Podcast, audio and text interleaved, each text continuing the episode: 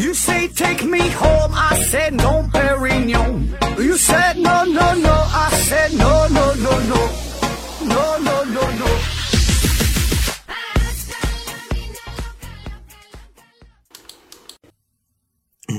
拼命探索，不计后果。欢迎您收听《思考盒子》。现在呢，全国是陆陆续续，呃，各个地方开始复工了。呃，咱的这个抽奖活动呢也是继续啊。奖品呢是由大家学公司提供的五个台灯，还有呢是大家学公司提供的一份价值五百元的网络学习课程。特别呢，现在咱处于一个这特殊的时期。然后网络学习这事儿吧，非常的火爆。那么有兴趣的朋友啊，可以了解一下啊，叫大家学。呃，小学生、初中生上课啥不都搁家用电脑嘛？大家学啊，这个搜索一下可以联系我也行。另外呢，还有一个奖品啊，呃，五五份奖品啊，是利纯公司利纯公司提供的五份膳食纤维。呃，感谢大家伙的支持，呃，欢迎大家伙呢参与咱这个抽奖活动。具体的参与方式啊，老听友应该都知道，新听友呢，呃，不太知道的，呃，那就那就别参加了，呃，可以私信问我啊，私信问我，我的微信是思考盒子的拼音，思思考考和和之子，注意这个平翘舌发音。呃，另外呢，这还有一个事儿哈，再打个广告，是关关于咱自己节目的，我打算呢，在这个百度百科上创建一个。思考盒子的这这个词条，但是呢试了好多次吧，陆陆续续的整了好几回，一直呢都没能成功，也不知道具体是什么原因啊。所以呢这事儿呢只能是有求于大家，叫重赏之下必有勇夫啊，所以咱就拿钱砸啊。呃，我特意呢向咱们公司的财务部申请了一笔巨款，嗯，一百块钱。作为这个资金补偿，呃，回报给创建词条成功的人啊，思考盒子这个词条。但是呢，这个钱它不是一下全给你啊，咱们做一个小游戏啊，每天递减一块钱啊，就是一百块钱，一天减一块钱。从明天开始计算，一天少一块钱，一天少一块钱，说你就赶紧整啊。呃，最后呢是以这个通过审核的日期为准啊，比如说你过了八十天，最后这通过审核成功，那你就只能得到二十块钱了。当然了，这个钱不钱的都是小事儿哈，这玩意儿就没多少钱，就是闹着玩呗。呃，听咱节目，咱主要就是有一种扯淡的情怀嘛，对吧？就是玩嘛，对吧？所以大家闲着没事呢，可以整一下啊。至于这具体的内容，词条内容写啥，这个不重要，随便你写啥，好啊坏呀，跟咱节目一点没有啥关系，就都行，随便你写啥，只要思考合适这四个字啊，这个词条能通过啊，能上这个百度百科，那就行。啊，至于写啥，这是你的本事。你一句话能通过也行，你写一个字儿，它能通过也行啊，都行啊。然后呢，最后把这个有效的这个证据啊，通过这个微信发给我，然后我就给你转钱啊。好了，呃，正式开始今天的节目啊。嗯，非常高兴哈，刚才我看了一下咱的这个粉丝思考节目的思考盒子栏目这个这这个粉丝啊，刚刚突破了七万人大关，七万人，这个意义非常重大。为什么说七万这个数非常重大哈？因为这就意味着还差三万就到十万人了！这个因果关系稍微牵强一些。嗯，今天呢是一个番外篇的节目。前两天呢，呃，咱们这地方已经开始复工了嘛，这个饭店也陆陆续续的有一些开始开业了啊，烤串特别火。呃，约了几个朋友呢，去个烧烤店吃点饭啊，撸点串然后我就正吃着呢，正吃刚吃上。进来了一个人哈，这大哥四十多岁，呃，在戴个大金链子，胳膊上呢还有这个纹身啊，都没看清楚是啥。大哥进屋之后呢，直接就坐在我旁边了，然后他说他认识我啊，还说听过我的节目。他这一说，我还挺激动哈，我就合计我这节目现在整的这么火吗？还在外边吃饭呢，还遇到了粉丝啊，还是一个四十多岁的一个社会大哥啊，挺高兴。但是呢，听他一介绍吧，哎，我还有有点。感到非常惊奇。他说他是从二零五零年穿越回来的啊，穿越人，名字呢叫做弗雷沃尔。他说他的老家呀就沈阳的哈，就住在这个屯儿。嗯，现在穿越回来回到家呢，顺便过来看看我，因为他说他小时候听过我的节目，有点印象。然后穿越回来之后，通过定位找到了我，特意过来跟我问个好，跟我喝两杯啊，知道我在在在在这地方呢。我一看这大哥这是没少喝呀，估计是春节期间嘛，这都是管的比较严嘛，饭饭店没开门，在家憋的是相当难受哈，憋疯了。现在是解禁了，完出来喝点酒哈，使劲喝，这喝喝蒙圈了，借点酒劲儿，可能是产生幻觉了，跟我一顿扯。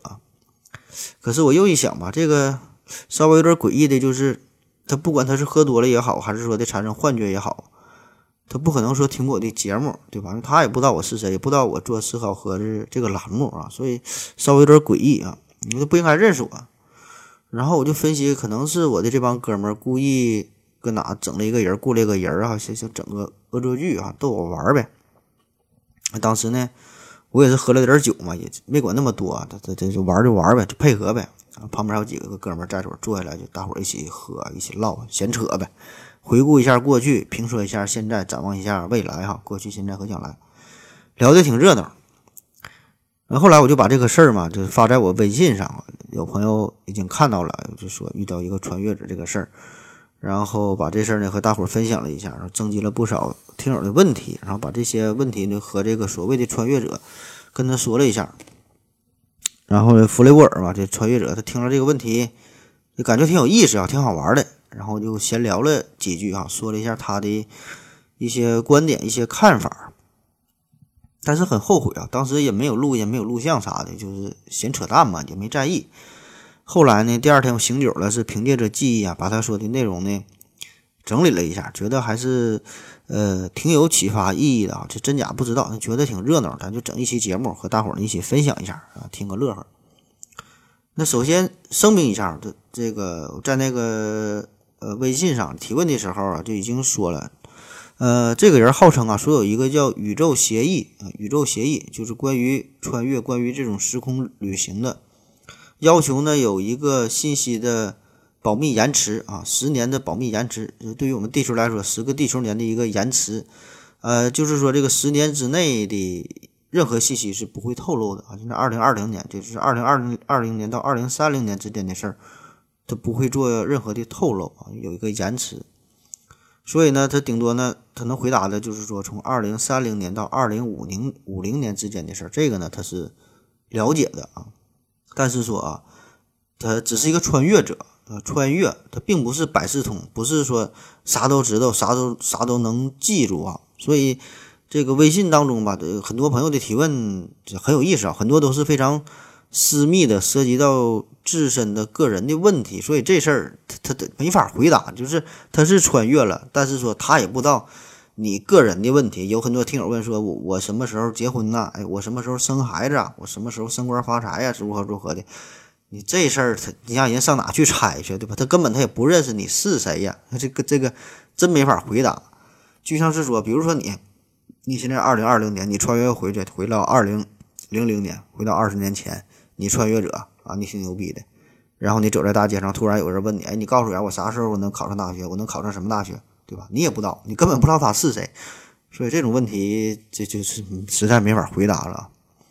另外呢，还有一点就是，这个人啊，就弗雷沃尔这人，他是从二零五零年穿越回来的，时间比较久远，所以有很多问题涉及到说提到二零三零年的事儿，呃。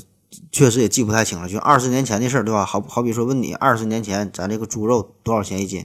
二十年前你家这地方房子多少多少钱一平米？哎，对吧？二十年前这那英是否在鸟巢开过演唱会？我估计很多人他也答不上来，或者说很难给出一个非常准确的答案，对吧？因为确实时间很久远，这个记不太清了。呃，反正这这这一听一乐呵，你你就就当真的听吧啊。下面正式开始说，呃，第一个问题，听友提问说，怎么才能联系呢？啊，这怎么才能联系上他？这个呢，这我也不知道怎么能联系上联系上他。呃，确实没没留下他的联系方式，因为当天晚上就是和他在饭店里吃饭嘛，聊天嘛，大约是从七点多钟、八点多开始喝的，一直聊到了后半夜，应该是。然后他是打车走的，当时我送他打车走的，临走的时候呢，我还真就要他的联系方式了。呃，他很神秘，给我留了一串二进制的一个一个字符，完我记下来了，什么就是幺零幺零零幺什么之类这个数哈，一大堆，我就当时记下来了。呃，现在我是送到咱们公司的安全部啊，正在进行破译，呃，看看这个是有什么特殊的编码，有什么含义吧？是是 QQ 号啊、微信号啊，这是手机号啊，还 BP 机号啊？这这咱们我我再看一看吧。等有了这个消息之后啊，第一时间呢再通知给大家。嗯，所以说这我跟他的对话这个非常的短暂哈，就是这一个晚上几个小时而已。呃，所以有一些听友在微信上的提问，就后来留言都比较晚了啊，有的甚至是第二天的留言，这个他就没有看到了，就没法再回答了。这也再声明一下。下一个问题说，二零三零年二月二十五号彩票开奖号码啊，这个。你得看是哪个彩票啊？是福彩呀、体彩呀、双色球啊、三 D 啊、大乐透啊，对吧？你得说哪个彩票啊？而且说这个问题确实真心记不住哈。就刚才不都说了吗？你这二十年前的事儿，说一期彩票号码，他你能知道吗？就我问你，一九九八年二月二十五号的双色球中奖号码是多少？对吧？这谁谁也记不住啊。嗯，下一个问题，请问台湾回来了吗？啊，这个问题很多人都很关心。我整理了一下这个问题，估计呃不。不少三三到五位听友都提问啊，台湾回来了吗？这个回来呀，嗯，不知道你是怎么定义的。反正他跟我说的是，起码在二零三零年的时候，咱们想去台湾旅游的话，大陆想去台湾旅游的话，呃，还是差不太多哈，需要办一些比较特殊的一些麻烦的手续，嗯，不是说你想去就能去的。下一个问题，人类找到上帝了吗？呃，仍然没能找到上帝。呃，所谓的。找到上帝哈，这个只是在宗教层面上的一种理解啊，因为在宗教层面，这些对于教徒来说，他们早就了，早就找到了心中的上帝。但是对于科学家来说，仍然没有找到物理意义上的这种层面的上帝。嗯，但是说对于宇宙的研究吧，呃，有很多非常奇怪的、非常诡异的地方哈。嗯，到了二零三零年、三五年之后吧。有一段时期呢，陷入了一个瓶颈，就是有越来越多的证据啊，表明我们看到的这个宇宙好像是被精心设计的一样啊，就是感觉背后确实有一个上帝在设计这个宇宙，所以才是这种景象。就整个这个宇宙啊，都像是一个二维平面的一个投影啊，叫叫宇宙全息理论嘛。就这个时候，越来越多的证据确实表明这个事儿啊，呃，但是由于人类能力有限，哈，这个事儿呢也没能去证明，也没能去证伪。呃，在二零三零年之后呢，美国呢曾经和欧洲有过一次大型的合作啊，在法国建造了一个超能的强子对撞机，这个就是想，呃，对微观世界进行一些探索。但是由于设计的缺陷，这个机器在工作不久之后啊，就导致了一场非常严重的事故啊，所以在。微观层面对这个微观粒子的探索这方面也是陷入了长期的瓶颈啊，没有什么本质性的进展。中间呢，险些有一次物理学的革命性的突破哈，有一位犹太裔的物理学家，呃，声称是将四种力呀统一了啊，达到了这个大统一。但是很遗憾啊，后来被证明这这他的这个理论是错误的。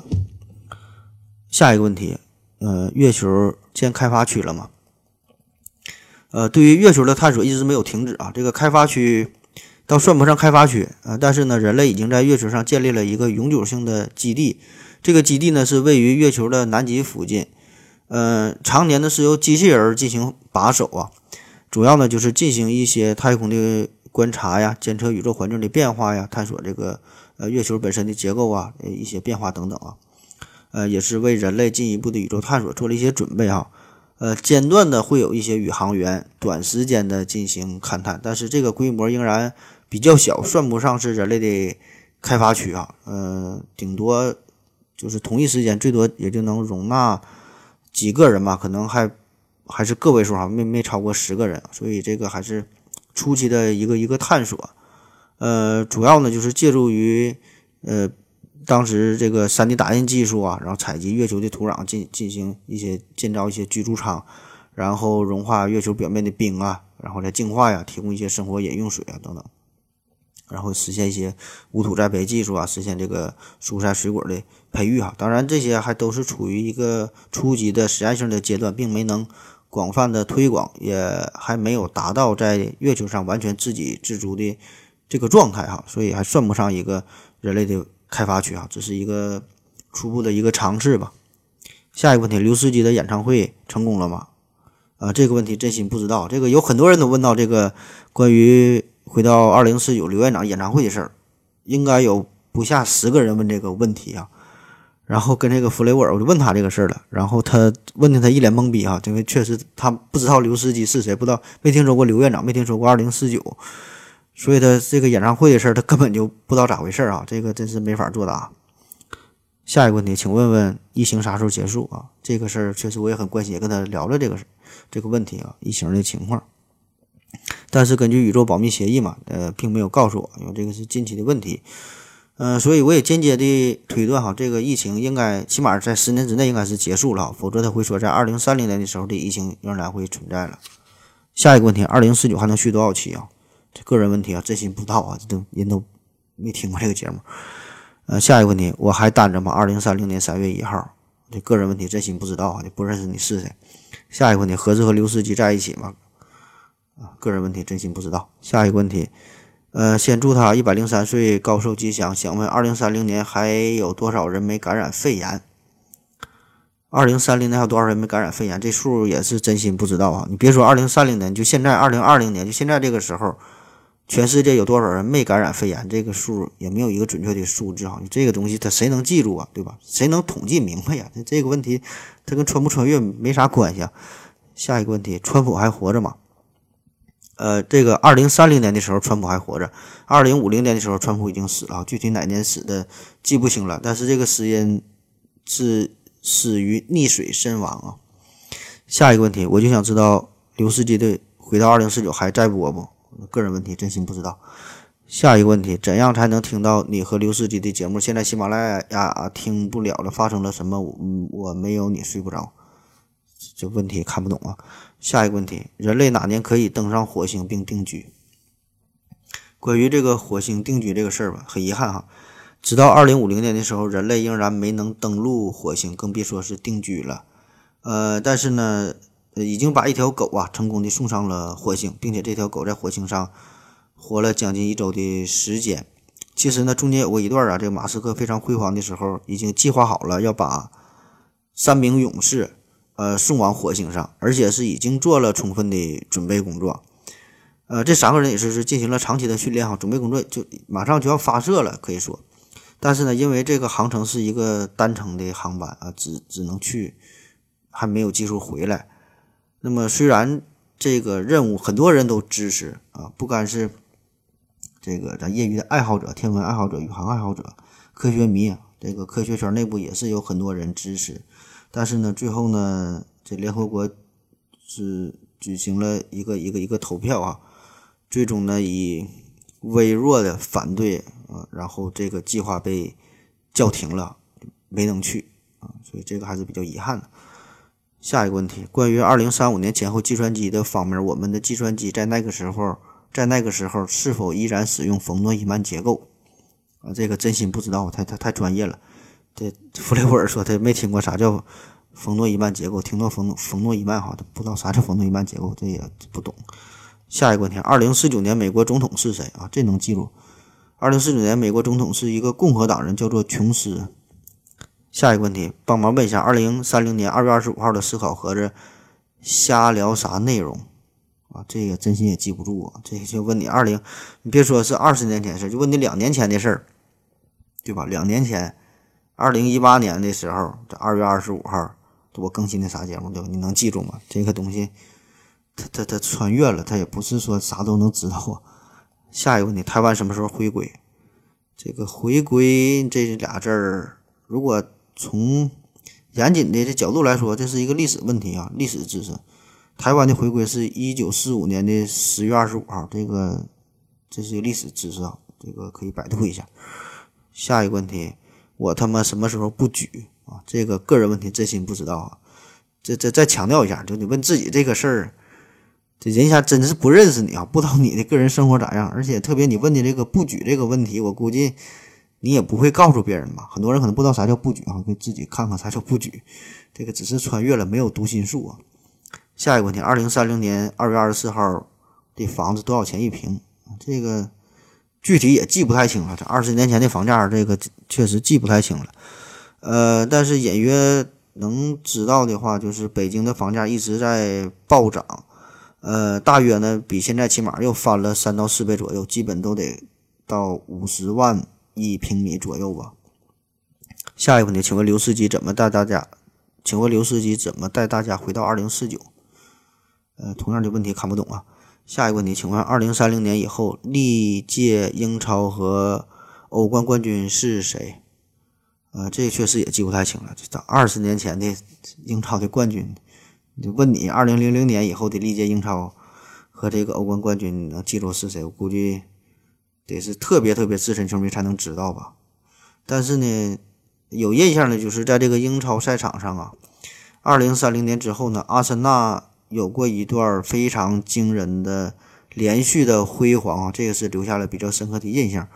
呃，但是可以告诉你，二零四九年的英超冠军，二零四九年的英超冠军就是阿森纳，然后呢，欧冠的冠军呢是皇马，再久远的就不知道了。下一个问题，二零五零年中国统一地球了吗？呃，这个仍然没能统一地球，这个 整个世界的格局没有什么太大的变化，这这么多国家，这么多地区，但是说呢，中国呢已经，呃，在世界。这个范围来说，影响力越来越大，而且和周边地区的合作越来越深入、越来越广泛，特别是和东南亚地区啊，中国和东南亚地区这个合作的模式已经有了革命性的一个变化啊，是一种全新的国与国之间的协作方式。呃，就是在保持着各自主权独立的完整的基础之上吧，进行了多种的呃更有开创性的合作往来。这个时候呢，就是已经以形成了一种以城市为中心的这种新型的板块区域啊，最大程度上的达到了城市的区域性的共赢与合作。这个时候，国家的界限已经非常模糊了，是以城市为中心。呃，另外呢，就是这个人民币的影响力越来越大啊，人民币特别是在这个西太平洋地区成为了最主要的流通性的货币。那么在文化方面，呃，全世界也是深受中国的影响。中国的文化已经成为了可以说是全世界最有力的一个软实力的输出啊！毕竟这个历史比较久远，文化的源远流长的，无论是饮食啊、古文呐、传统的戏曲啊、诗歌啊、绘画、音乐呀、服装啊，包括这个中医中药啊，呃都在引领全世界的潮流。下一个问题：十年之后，思考盒子能超过苹果吗？呃，这个没能超过，这个苹果依然是世界上最优秀、最成功的。公司之一啊，思考盒子还是比它稍微差了一些。呃，非常巧的是，这个乔布斯啊，就是他有一个远房的亲戚啊，是成为了苹果的 CEO 这个接班人啊，而且带领着苹果进入到了一个全新的、特别辉煌的时代。呃，同时这个苹果的命名系统呢，也是有了一个变化，不再用单纯的数字和这个什么英文字母了，而是采用古希腊的一个神话人物开始命名了。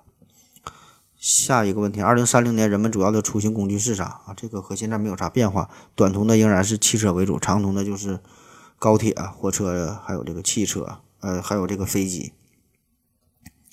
下一个问题：刘司机的演唱会到底开了没有？个人问题，真心不知道。下一个问题：二零四九的二零四九演唱会成功举办了吗？票价多少？去的人多不多？这个个人问题，真心不知道。下一个问题，我就想知道，我是孤独终老，还是二零三零年以前就挂了？这个个人问题啊，真心不知道。下一个问题，十年之后我们是朋友，还可以问候啊？这是歌词啊，你看人家这个说的多好啊，多有文化。感谢这位听友的留言。下一个问题，二零三零年以后，地球的温度和二零二零年相比上升了多少？就不知道啊，这个没啥变化吧？这个感觉不出来。下一个问题，物理电池能不能有大的突破，跨越式的那种？这首先不太懂啥叫物理电池啊，就电池就是电池呗。反正在二零五零年的时候，这汽车已经，呃，基本都用电池了，而且可能跑的老远了。下一个问题，豆瓣上那个还是说是未来人说的纸张书本会稀缺，会不值钱。第三次世界大战要开始是不是真的？这几年该囤什么会有用？小孩儿。小孩子着重教哪些科目，未来才会有用啊？好几个问题。呃，第一个啊，一个一个说。第一个是说这个纸张事儿，这个纸张并不稀缺，这纸张没啥可稀缺的。但是说这个报纸和书籍确实是变少了哈，但仍然存在啊，购买的人很少，看的人比较少，但仍然存在。这纸也不是什么稀缺品啊。呃，第二问题说这个第三次世界大战的事儿啊，这个第三次世界大战，嗯，并没有超大规模的啊，可以和二战相。媲美的这种世界级的这种战争啊，但是确实有一次，这个美国和俄罗斯啊，呃，在第三方一个小国哈进行了一次较大规模的战争，而且呢，有一些传统的老牌的强队、呃强国纷纷参战哈，这个算是规模比较大的一次了。但是说这个战争持续的时间并不长，死伤呢也并不多哈。那当时这个局势还是非常紧张的哈，那持续不久就就结束了。呃，下一个问题说这几年该囤点什么有用啊？囤什么有用？囤什么就还是买房子买地呗，有用。然后远离股市啊，就其实这个忠告一直都都都很受用的。下一个问题，小孩子着重呃教哪个科目未来有用啊？这个小孩子学啥这玩意儿就看你怎么定义吧。这个没有说哪哪哪行哪业他他就一直好的问题，哪行学好了都行。为了安全起见的话呢，你可以学习考古，起码这个三十年、五十年、一百年之内，一百年之内也不会过时。但是从稀缺人人才角度来说，到了二零五零年这个时候，反正当时是咱这比较看起来比较稀缺的，就是精算师啊、金融保险呐、电子商务啊、国际法呀，这些是比较稀缺的啊。感兴趣可以考虑一下。下一个问题，呃，深修士。深修是炸没炸啊？深修是深修是没炸啊？参修是，天文学家一直很关注啊，变化也挺频繁的，但是一直没有他关，一直没有关于他真正爆炸的消息。嗯，下一个问题，问个科学技术的问题，韩红基金的问题，韩红基金问题出出在哪里啊？不知道啊，这韩红基金问题没咋关注啊，反正就是十年至二零三零年的时候也没咋听说。爆出什么韩红基金负面的实锤的东西，这没太关注，不知道。下一个问题，帮我问问：二零三零年，乙肝、癌症、高血压、糖尿病哪些病可以治愈或者实现了有效的控制？中国的 GDP 快成世界第一了吗？暗物质有什么实确实的性质？暗能量确实存在了吗？有一堆问题啊。第一个说关于疾病的事儿，这个呃，这几种疾病。乙肝、癌症、高血压仍然没有什么有效的控制措施，哈，治疗的办法和现在差不多。呃，当然有一些癌症是有了更好的控制方式吧，可以延缓一些生命，但是没有什么本质的变化。但是这个糖尿病的治疗是有了一个突破性的进展啊，糖尿病。然后 GDP 的事儿，GDP 仍然是美国第一，中国没能成为世界第一。呃，关于暗物质、暗能量的事儿呢，也没能研究明白，没有啥突破性的进展。呃，但是关于这个暗物质啊，已经有了一个非常明确的、直接的一个证据啊，也是因为这个发现，呃，发现者还获得了一个诺贝尔奖。下一个问题，黎曼猜想证证明了吗？呃，没有，一直没被证明。下一个问题，刘司机和黄博士生了几个孩子啊？这真心不知道啊。下一个问题，二零三零年的事儿先放放，帮我问问，薅了口罩的山东大哥怎么着了？不知道，没听说过这事儿。下一个问题，前几天听过类似的，你这个好像有点抄袭的创意。废话，这就是赤裸裸的抄袭。啥叫有点抄袭？下一个问题，我能不能有个女儿啊？个人问题，真心不会。下一个问题，说一下股市的高低点，双色球、期货、外汇大行情。呃，中国股市啊，中国股市高低点，在二零三几三三年、三四年的时候，有一个疯狂的牛市啊，这个让人记忆犹新。嗯，可以关注一下，这个达到了一个一个历史上的高点，上证指数一路飙升啊，突破了一万点大关。嗯，具体多少记不清了。呃，然后期期货、外汇大的行情，这大的行情这个问题太广泛了。期货外汇的大的行情就是震荡呗，不停的震荡呗。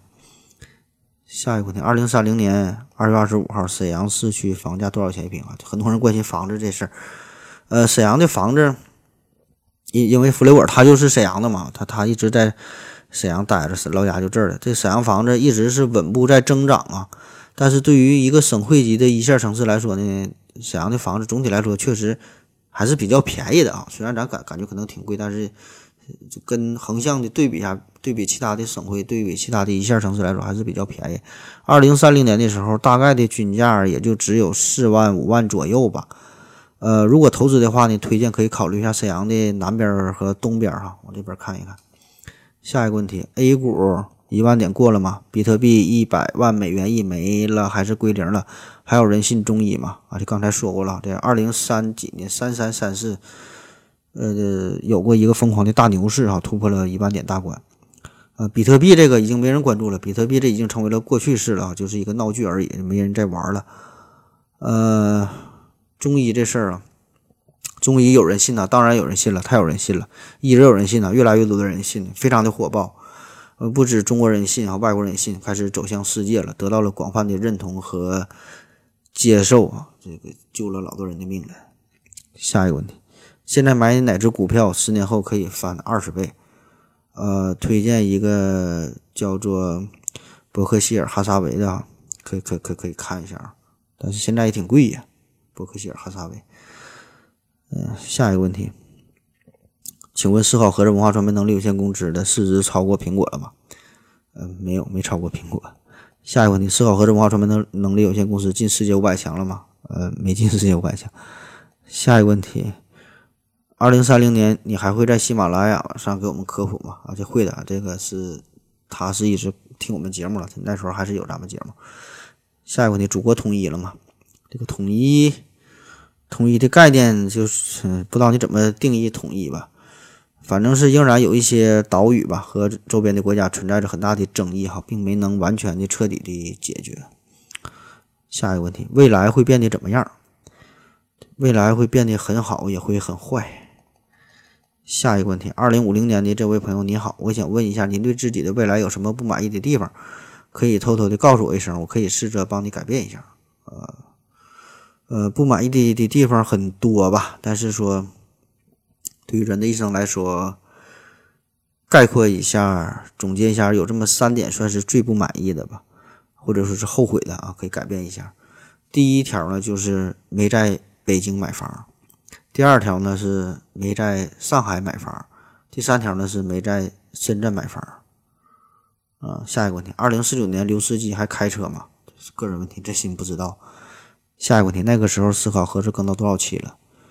呃，更到多少期了？这个二零五零年一月份的时候，一月一号哈，是第两千多期了，但具体是多少期记不住了，反正应该是两千多，因为有印象了呢，是之前不久做过了一个两千期的特别节目，好像所以是保证是两千多期。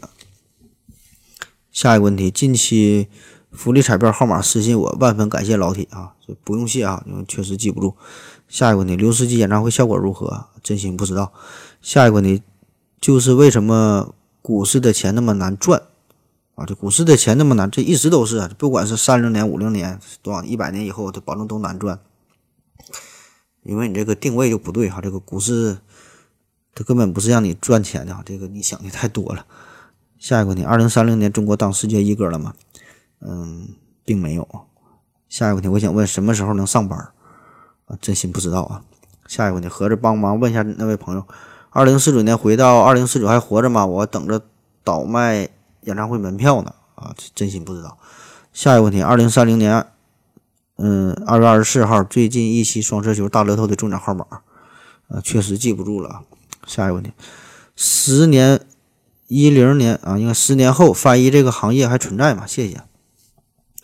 呃，翻译这个行业存在哈，就一直都存在。二零五零年的时候还有翻译这个行业呢，呃，只是没有现在这么火爆，这么多的需求了哈，并没有这现在这么这么重要。因为确实是随着科技的发展，这个实时翻译的这种这种电子设备啊，这些工具呃很多，而且变得非常的普及，非常的智能，非常的方便，非常的快捷。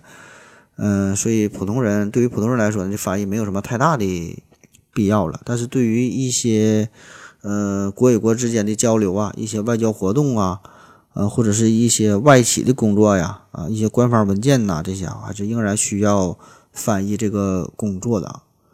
呃，只是说对于咱们个人出国旅游来说，或者说你看一些自己看一些外文的资料啊，看小说、看电影啊，这个各种电子翻译的工具啊，提供了很多的方便。但翻译的行业还是存在的。下一个问题，刘司机的工体演唱会成功了吗？啊，真心不知道。提问：二零，呃，刘司机回到二零四九以后发生了什么变化？不不不知道啊。下一个问题，何总帮忙问一下，太空电梯实现了没有？谢谢。呃，太空电梯仍然没有实现，直到二零五零年也是没能实现。嗯，之间，嗯，中间的这个日本、美国还有加拿大曾经合作过哈，也是投入了不少资金，呃，打算在美国在一个新墨西哥州建造一个太空电梯，然后，嗯，根本问题还是这个材料学，材料学没有一个突破，仍然是一个致命的一个瓶颈嘛，很难很难很难找到合适的材料，最后呢也是终止了这个计划。下一个问题，十年以后我还单身吗？这这不好意思，真不认识你啊，个人问题回答不了。下一个问题，我家住辽宁鞍山，我想问一下，二零三零年那会儿，鞍山是沿海城市不？就等海景房升值了，这个海平面涨的没有那么快呀。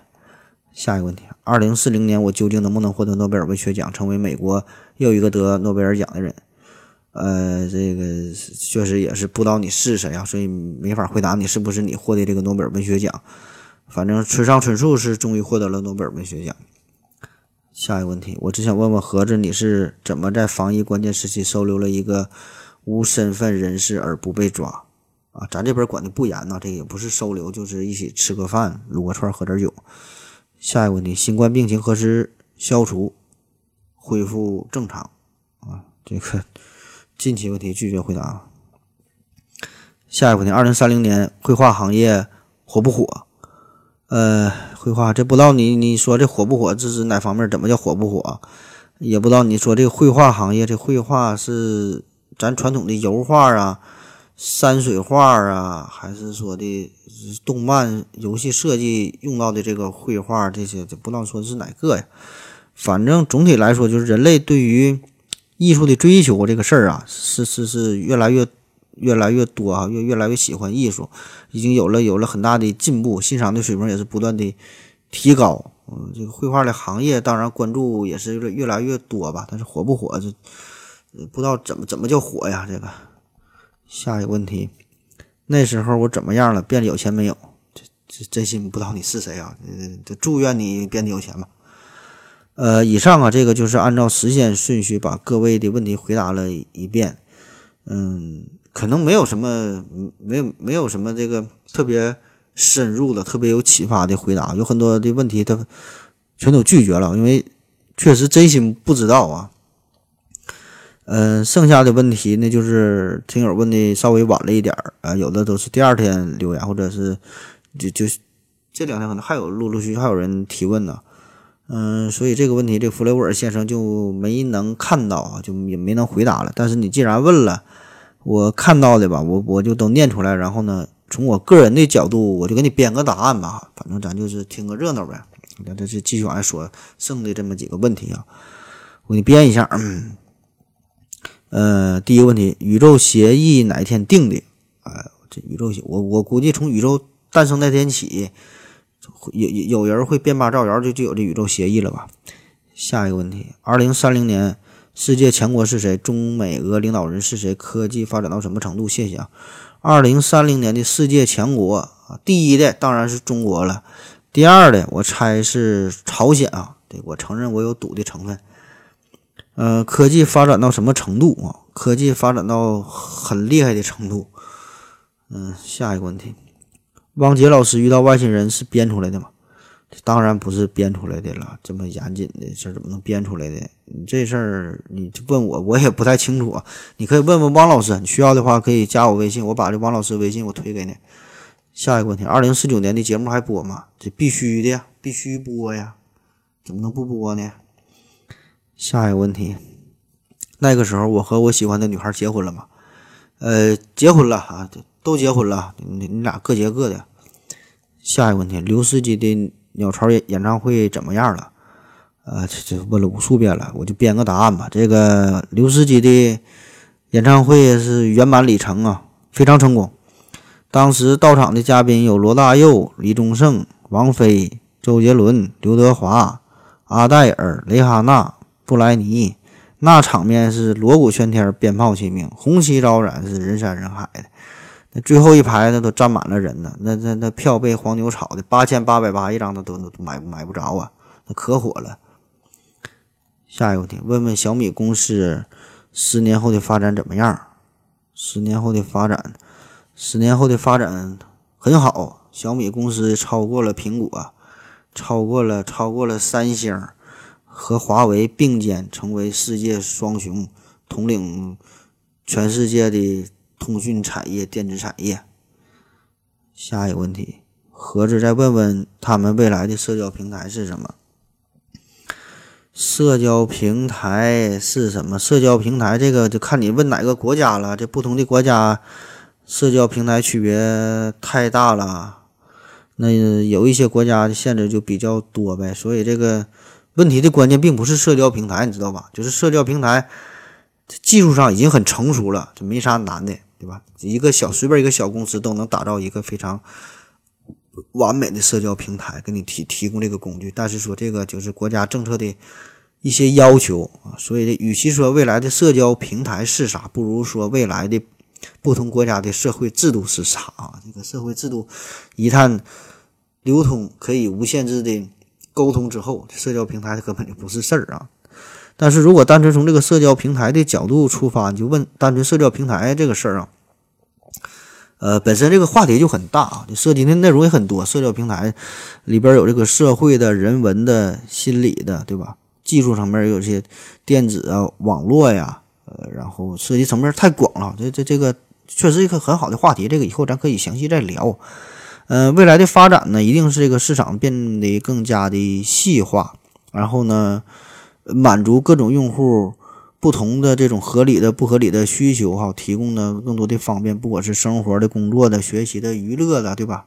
让这种让这种交流更加的便捷、更加的及时、更加的保密、更加的安全、更加的自由、更加的畅通。啊，当然，我说这些都是比较泛泛的话，就官方的话哈，这个一点一点这个实实际东西没有。但我觉得最重要的一点啊，这个社交平台吧，一个大的方向应该是从线上，呃，开始不断的向线下开始转型。呃，毕竟这个社交平台对吧？你这咱现在都是社交平台，指的都是网络上这些东西，不管是咱们用的 QQ 也好，微博也好，微信也好，电子邮件也好。然后贴吧也好，论坛也好，对吧？什么 Facebook 油管啊、Ins 啊、呃、推特啊，这这这 Facebook 啊，还还有什么就不到了啊，这是都有啊。但这些东西，它只是一个还是在网络之上的，嗯，目的呢就给咱提供了很多的方便，对吧？表达了自我，然后呢便于大伙儿的交流，提供一些服务。但是说呢，咱们现在的有点走入了另外的一个一个跑偏了啊，就是。有点成为了各种工具的奴隶啊，反倒是被这个工具所束缚住了。所以呢，我觉得，起码说未来发展的一个大的方向，咱们呢应该是还是以人性啊，以这个人本身作为一个主导啊，由线上走到线下，通过这个网络啊，这是一个辅助的工具啊，一个平台，让它呢实现这种虚实和。虚拟和现实的一个双向的交流，慢慢的打破虚拟和现实的界限，这个这个屏障啊，每个人都能真正的敞开心扉，做到做到真正的非常坦诚的心与心的交流。我觉得这个是未来社交平台一个发展的一个大的方向，就是就文艺复兴嘛，它可以再一次的文艺复兴啊，就这是呃摆脱这种电子的网络的虚拟社会的一个束缚吧。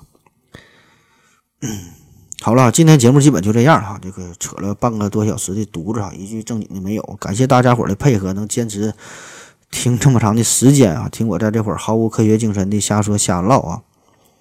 我觉得做节目这个事儿吧，呃，不管好坏吧，最重要的就俩字儿：坦诚啊，坦诚，心与心的交流嘛，对吧？就是你你你会吧，你就你就说你会，你不会呢？你可以编啊，但是你得说你这是编的，我确实不会，对吧？你明白呢，你就说你明白；你不明白呢，也没事儿，你偷摸学习，上网搜一搜呗，对吧？甚至可以可以去抄袭啊，无所谓，对吧？但是你你你说一下，这是从网上抄的，这是扯犊子的，对吧？嗯，毕竟咱这么多听友里边，确实是我藏龙卧虎。这里边博士、硕士的有多少个？大学生的有多少个？对吧？真正的专家、教授、学者，各行各业的，都都都是都是人才。所以这个装逼哪样呢？这个没啥用啊，在各位面前，嗯，一定会显得非常的尴尬啊，博君一笑。所以你像咱这个节目就非常的坦诚，对吧？你看咱这就确实真就是遇到了一个穿越者啊，名字真就叫弗雷沃尔。我这确实就跟这个穿越者一起喝酒，一起撸串了，还在旁边尿尿了，然后我他打车给他送走了，对吧？嗯，我就我就这么说了，你能怎么地？反正不管你信不信吧，反正我是信了啊。等过几天我再去那个店儿，再去那串店，再再再吃饭，再喝点酒，看看能不能再遇上他，再跟他扯一段啊。很多人可能觉得穿越这个事儿吧，都是假的，都是编的，这玩意儿就是扯犊子。嗯，随便你怎么理解。但是呢，穿越这个模式啊，是一个很少很好的题材。你看，无论是小说、电影，对吧，都是很好的题材。对于咱们做节目来说呢，也是一个很好的题材。呃，也可以说这个穿越这个事儿呢，呃，我觉得也可以整一个测试。你看这个人工智能，这不有个叫图灵测试嘛，对吧？看这个人工智能，看计算机什么时候能模拟人。模拟的很厉害，让人分辨不出来。我觉得呢，咱可以整一个关于穿越的测试我起名呢叫做弗雷沃尔测试。这个测试呢，就是测试穿越者的。可以，咱设想有这么一个一个一个一个一个场景，就假设说有一个人真的从二零五零年就穿越回来了，然后呢，他赤身裸体来到一个澡堂子里，然后出来，身上呢没有带什么证据，也没有不能拿出什么东西就表明自己是穿越来的，这这光屁股来的，对吧？没有什么证据。然后呢，你就提问的话，那他也很难说一下近期的中奖号码。就他从二零五零年穿越回来，三十年前的事儿，你问他下期中奖号码是啥，他也不知道，确实记不住，对吧？所以这个很难在短期内进行验证。那么问题就来了哈，那如果你作为一个提问者，你会问哪些问题，可以非常直接的、有效的来验证他是不是穿越者这个事儿？那反过来说，如果你作为一个穿越者，你作为一个真实的穿越者，你又怎么能够回答问题？你怎么能够证明自己我真的是穿越回来的？你提供什么信息让大伙儿相信？那么另外一方面，如果你是一个假的穿越者，你是一个模仿的穿越者，你又怎么能够更好的去伪装自己？怎么来模糊的回答，又让别人相信这些问题呢？所以这个就是一个非常有趣的事儿哈，可以进行一个一个呃思想实验，脑洞大开，咱们想一想有没有什么好的问题啊，可以去试探一下。然后我们又想一想，对于不同的问题，我们要怎么去回答呢？啊，大伙儿呢可以留言啊，你你也可以去提问，也可以去回答别的听友的这个问题啊，看大伙儿谁装的像啊，装逼嘛，对吧？好了，感谢大伙儿的收听，谢谢大家，再见。